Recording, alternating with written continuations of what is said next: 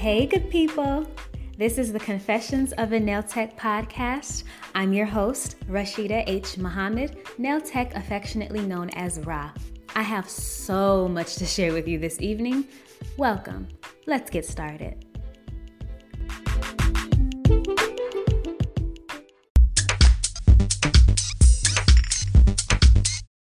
Happy Tuesday, everybody. How was your weekend? We are coming up on actually it's summer. I don't know if I wished you all a happy summer, but happy summer solstice, everyone. We are about a week in, and I don't know, I don't feel any different. How about you? I still kind of feel like I'm in quarantine a little bit. And if you are out and about, please be careful, especially in the southern states, because the spike in the coronavirus outbreak has happened again. So we just really need you all to continue washing your hands, wearing your masks, and continuing to practice social distancing, or at least try. I know it's hard, it's getting hot outside. You don't really want to practice social distancing, but you have to. So please do us a favor and try and flatten the curve. Again, I understand it's hard. And the nail salons have opened up, I saw. I have seen some interesting, some interesting procedures in place to help. Um, I don't really know if you can flatten the curve in the nail salon, but I I'd gone to get my hair braided, and of course you have to hand sanitize or wash your hands when you come in, and then both you and your stylist must have your masks on. So, if you can send me an email or some pictures of what your salon is doing or some of the things that you've seen salons doing to help prevent the spread of the coronavirus, and then just to kind of safeguard um, keeping everyone healthy at this time, but also trying to continue to earn your coins and provide wonderful service. Unfortunately, it's hard to do that when you are in a skilled service like so because you are constantly sharing energy and fluid, if anything, well, not even fluid, I guess, um, follicles and particles of someone else's hair or DNA. And yes, you can continue to wear gloves, but there's just so much that we don't know yet about the virus that it's just best to stay put until you can uh, until more about the virus is learned and we have better policies and practices in place because again um, this virus can mutate. So there are new symptoms that are associated with having the coronavirus. So just be careful. And mainly know know what you're doing. Know your products. Know what you're doing um, when I say products, I mean what you're using to clean, disinfect, what you're using to make sure that you're preventing the spread. Specifically, I know barbicide. It's a virulicide. It's a, a pesticide. It's it's quite a few things. The barbicide. You flip that over and you look at the ingredients and what it's supposed to do. You'd be surprised, but um, there has to be more. Uh, I tried to bridge the gap between the topic for today and the coronavirus, but there wasn't an easy segue. but the topic for this episode is to know your products and know what you're doing and working with. We have an MSDS chart for literally every product that we get. And then the purpose of the MSDS chart is just that you know what's in it and what to do in case it is ingested or something happens when the product is not used by the directions, and that's usually when issues start to occur. More specifically, I want to talk about monomer, so the liquid that binds the acrylic powder, the polymer, because I've been getting a lot of questions and I've heard over the years that some people can have an allergy to the monomer. We'll get into that. Story time. As I'm sitting here with my tea, I thought about this one incident that occurred in the salon I worked in where a woman, she was so sweet. She was already afraid to get her nails done. God bless her heart. but she wanted them done for a corporate event that she was going to attend that weekend. And she was middle-aged woman, very meek, and she was explaining that she thinks she's allergic to the liquid, um, the monomer. And I assured her, I'm like, well, I don't think so. I don't know if um if you if you feel like you're allergic, it could be something that's in the product or what are you doing afterwards? And she said she doesn't do anything differently other than, you know, when she's washing dishes and her hands are submerged in water. And I suggested, I said, well, you may want to wear gloves. You may want to wear latex gloves just to protect your your beautiful nails and then just protect your nails from getting any liquid underneath it and it may cause lifting if you submerge your nails in water for extended amounts of time and i think people don't realize that so um, I was working on a different client. I didn't get to work on this woman, but I just happened to chime in on the conversation because she was working at the next workstation right next to mine. And her nails looked beautiful. And she seemed a little nervous, but she said, You know, we're good. We're going to give them a chance. And so after she left, I'm just thinking, I hope she does, you know, I hope she has a good job, a wonderful time at her event, and you know, we had had a good conversation up and throughout her service, as well as my client also chimed in. So it was like a little a powwow, a girls' time. Less than a week later, she comes back. Her hands look horrendous. When I tell you it was something that made my stomach turn when I saw her hands, it made my stomach turn. And I still haven't been able to identify exactly what happened However, her nails were raw and cracked, and her skin was peeling around her cuticles. It was so bad. And she had an allergic reaction to the monomer liquid. Now, remember last week when I was talking about knowing your worth and why products are more than $25 for a full set? Well, that's because certain monomer is cheaper to purchase for the salon. And some places take advantage of that by purchasing monomer that contains methyl methacrylate or MMA. MMA, although it has not been banned by the US, it is banned in other parts of the world where it's not, it's still in rotation to be purchased because of if you use it according to the instructions it should be fine.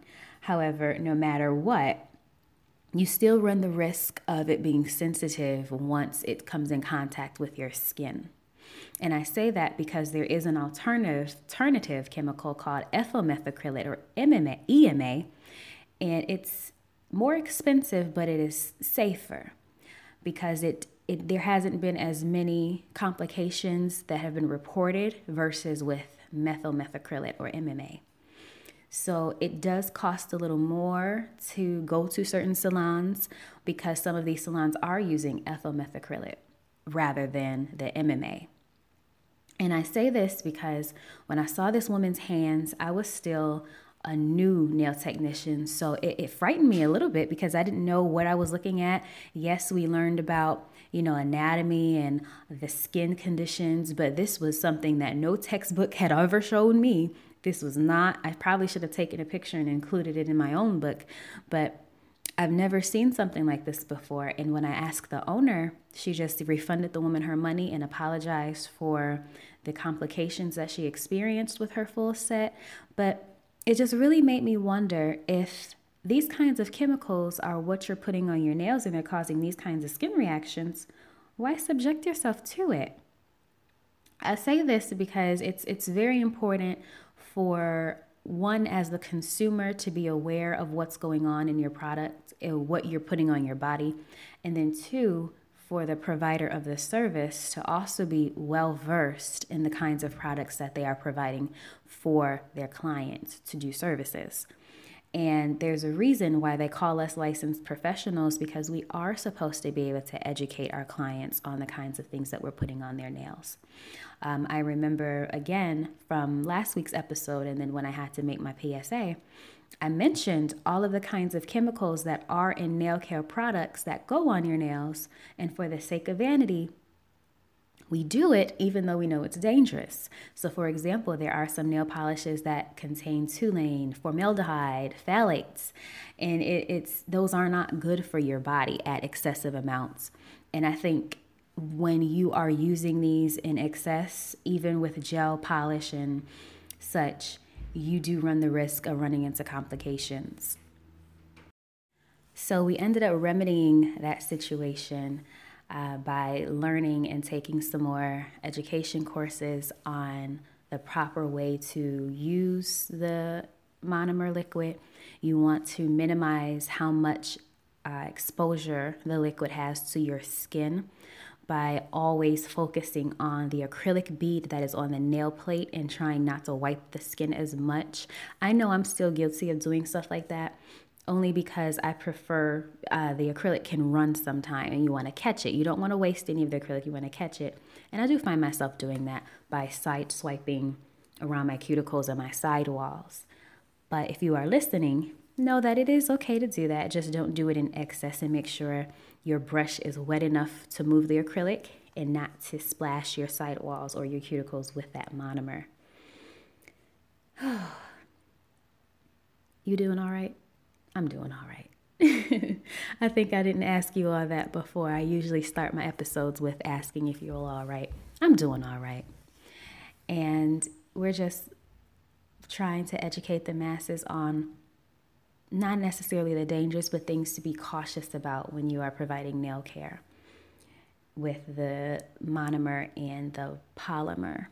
Now, I haven't heard so many things about polymer being an issue with clients, um, only when it comes to inje- or in, inhaling the powder uh, form once it's been drilled and dusted off. You do want to make sure you're wearing a mask of some sort. Another story time I had a client, she was elderly who she would always wear a mask in the nail salon. I never understood why because for a while we didn't wear masks either. And I learned later that that is a health hazard. you should wear a mask when you are working with those kind of particles because you're inhaling them and they can get lodged into your lungs and cause some some serious breathing complications. But she would always wear a mask and I would say, "You know, Miss Lorraine, why?" I changed her name. But Miss Lorraine, why do you always wear a mask? She said, "Oh, honey, one, I don't like the smell of the liquid, and two, all those dust particles, this just bad for my asthma. I'm asthmatic. And that it didn't click until then that maybe I should start taking that seriously and wearing my mask. And yeah, I started to wear my mask in the salon. And it was important because, again, it does cause some breathing complications if you are drilling and inhaling these things. And if you do that in excessive amounts of time, it's just not good for your breathing. It's not good for your breathing. Although you have your ventilating ventilation systems, it's difficult to try and um, work on nails without wearing a mask at all, masks or goggles, because I have taken acrylic to the eye before. It's not fun, it hurts, it burns actually. And it's just important to take all safety precautions. So, with the monomer liquid, I had found an article on the consumer website in the US about the differences in the monomer and polymer and the things that have been um, approved through the FDA or things that um, we don't necessarily take heed to because we're just thinking about the vanity portion. We're thinking about how nice it looks. We're not necessarily thinking about what it can do long term for your nails. So I was doing some research because after I made my long, drawn out PSA, I just wanted to know like nail care products, how are these things regulated by the FDA? What do you do with these nail products and how, how does it move through the market? Because you don't eat them, um, you don't consume them, but you do purchase them so that you can use them on your nail.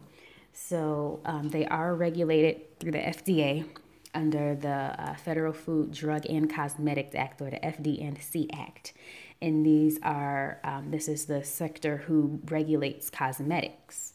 So um, they say that nail products that are intended to treat medical problems are considered drugs, and um, some for some for others or products that are just used as as uh, sorry I'm fumbling my words here products that are just used for vanity are considered cosmetics. So when you are using in and according to the U.S. Um, when nail products are sold they are considered uh, usual or customary way um, if you use them by the directions on the label. And I think I touched on this earlier because if you use them as the instructions on the label, you should be fine because a lot of nail products do contain harmful products, um, ingredients that are allowed on the market since they are being used in the way that it is directed. So if you are to, let's say, use a nail strengthener or a hardener for your nails as a barrier, but you bite your nails and you're ingesting it, then it becomes poisonous because you've ingested it as hazardous. So I, I highly suggest checking out fda.gov forward slash cosmetics forward slash cosmetic forward products and just look at the nail safety. Take a gander because we have, and I didn't realize this until recently that there were so many regulations when it came to nail products and then kind of very few. Um, because again, I didn't realize about the differences in the monomer until I actually worked in a salon. Unfortunately, that was something that I saw and it, it almost scared me because I didn't want that to happen to me ever. Because what do you do in a situation like that other than give a refund? Because that could easily be turned into a, a lawsuit um, if those things kind of happen. So let's talk about artificial nails and what people believe is acrylic versus dip. So, dip powders are still acrylic. I know, shocking, shocking revelation, but it is. I find myself talking to a lot of customers and even just my friends, people who I have not worked on before, and I'll listen to how they talk about their nail care regimens and what they do as far as their break in between nails to let their nails breathe. I'm gonna let you in on a secret. You ready? You can't tell anybody else this. Well, you can, but don't tell them you heard it from me. Nails do not breathe, they're already dead. but we're taking care of the things around the nail, the cuticle, the nail plate. We're taking care of all of the living things because your nails are just like your hair. Your hair is a dead thing, so it just grows as it does. But when I sit and listen to these conversations, I have to listen as a girlfriend, but also listen as a professional so that we can stop spreading the belief that one is better than the other. Because, like I mentioned before, all of it is, is bad. The best thing for your nails is nothing. Keep up with your manicures and pedicures, you know, keep them clipped, keep them filed, keep your cuticles pushed back and moisturized. But other than that, you don't need anything else. All that other stuff is strictly for cosmetic, it's strictly for aesthetics, it's, it's for enhancement. In fact, it's just appearance enhancement. That's all. When we get our licenses and when we go to school or register for such, it's called appearance enhancement. I was billed in appearance enhancement. That's all. When you look up the definition of a nail technician, a nail technician is a licensed beauty professional who specializes in the beautification and appearance enhancement of the hands and feet. That's all. but back to um, any differences between. Now, there are differences between the traditional acrylic and the dip powder. The traditional acrylic does include the polymer and the monomer where the dip powder does not. The dip powder has something different. They have a bonding resin that comes in and it depends on the system that you use. I've so far have experiences using three different systems. I've used Premium Nails Elite Design Dipping System. I've used um, ANC Concepts dipping system. That was actually what I was trained on. And then I have also used Kiara Sky. Now, the differences between the three is the amount of steps that it takes for you to accomplish a certain look. All of the steps do require some form of dehydrating the nail to get any oil off of your nail plate. But the uh, Elite Dipping System only requires three steps, where the ANC and the Kiara Sky require four. So there is the dehydrator for or what they call the nail prep for your base, and then you have your gel base for the base powder and then for the color. And then you have your activator, and then you have your finishing gel, which is that final step. And I would say the difference between the two, and it really depends on your skill set. I have found myself being able to do, well, no, a full set of traditional acrylic nails certainly does take me longer to do versus a full set of dip powder nails for a few reasons. For the dip powder nails, it's just easy as one, two, three. Literally, you are painting and dipping, painting and dipping, painting and dipping, and that's it.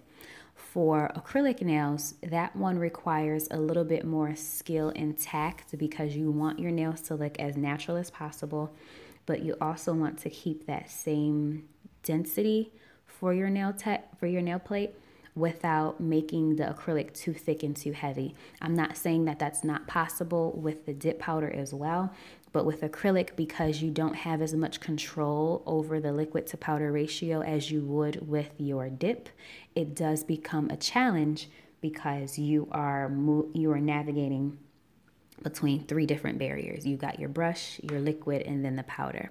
You're changing different, you're changing mediums often versus with the dip powder, you're just using two different mediums. You're just using the brush for your gel and then you're dipping. That's it. There is nothing else. So when it comes to the differences, that's it, it the time that it takes. Um, I haven't heard of too many people having adverse reactions to any of the dipping powder, so that could also be a positive difference. But similarities, they're both acrylic. They both do the same thing, they serve the same purpose. If you crack them, they both hurt. So I just wanted to get in touch on that just a tiny bit because I've, I've learned that um, when you don't know, you don't know.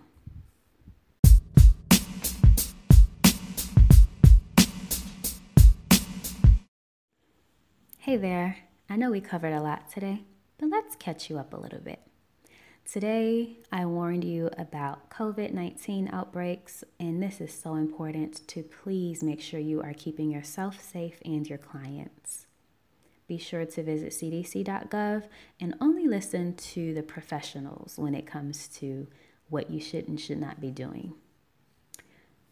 Also, we talked about the differences between monomers. There is the methyl methacrylate, MMA, which we don't use, and then there's their ethyl methacrylate, EMA, which we can use. Choose wisely. We also talked about the differences and the similarities between traditional acrylic nails, which I call, with the liquid monomer and the powder polymer, and the dipping acrylic. They're both acrylic. We talked about it. Again, choose wisely. Until next time.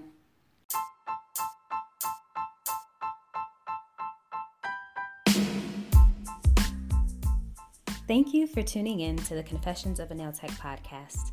I've been your host, Rashida H. Muhammad, nail tech affectionately known as Ra. Make sure you tune in next week, Tuesday, for our next episode.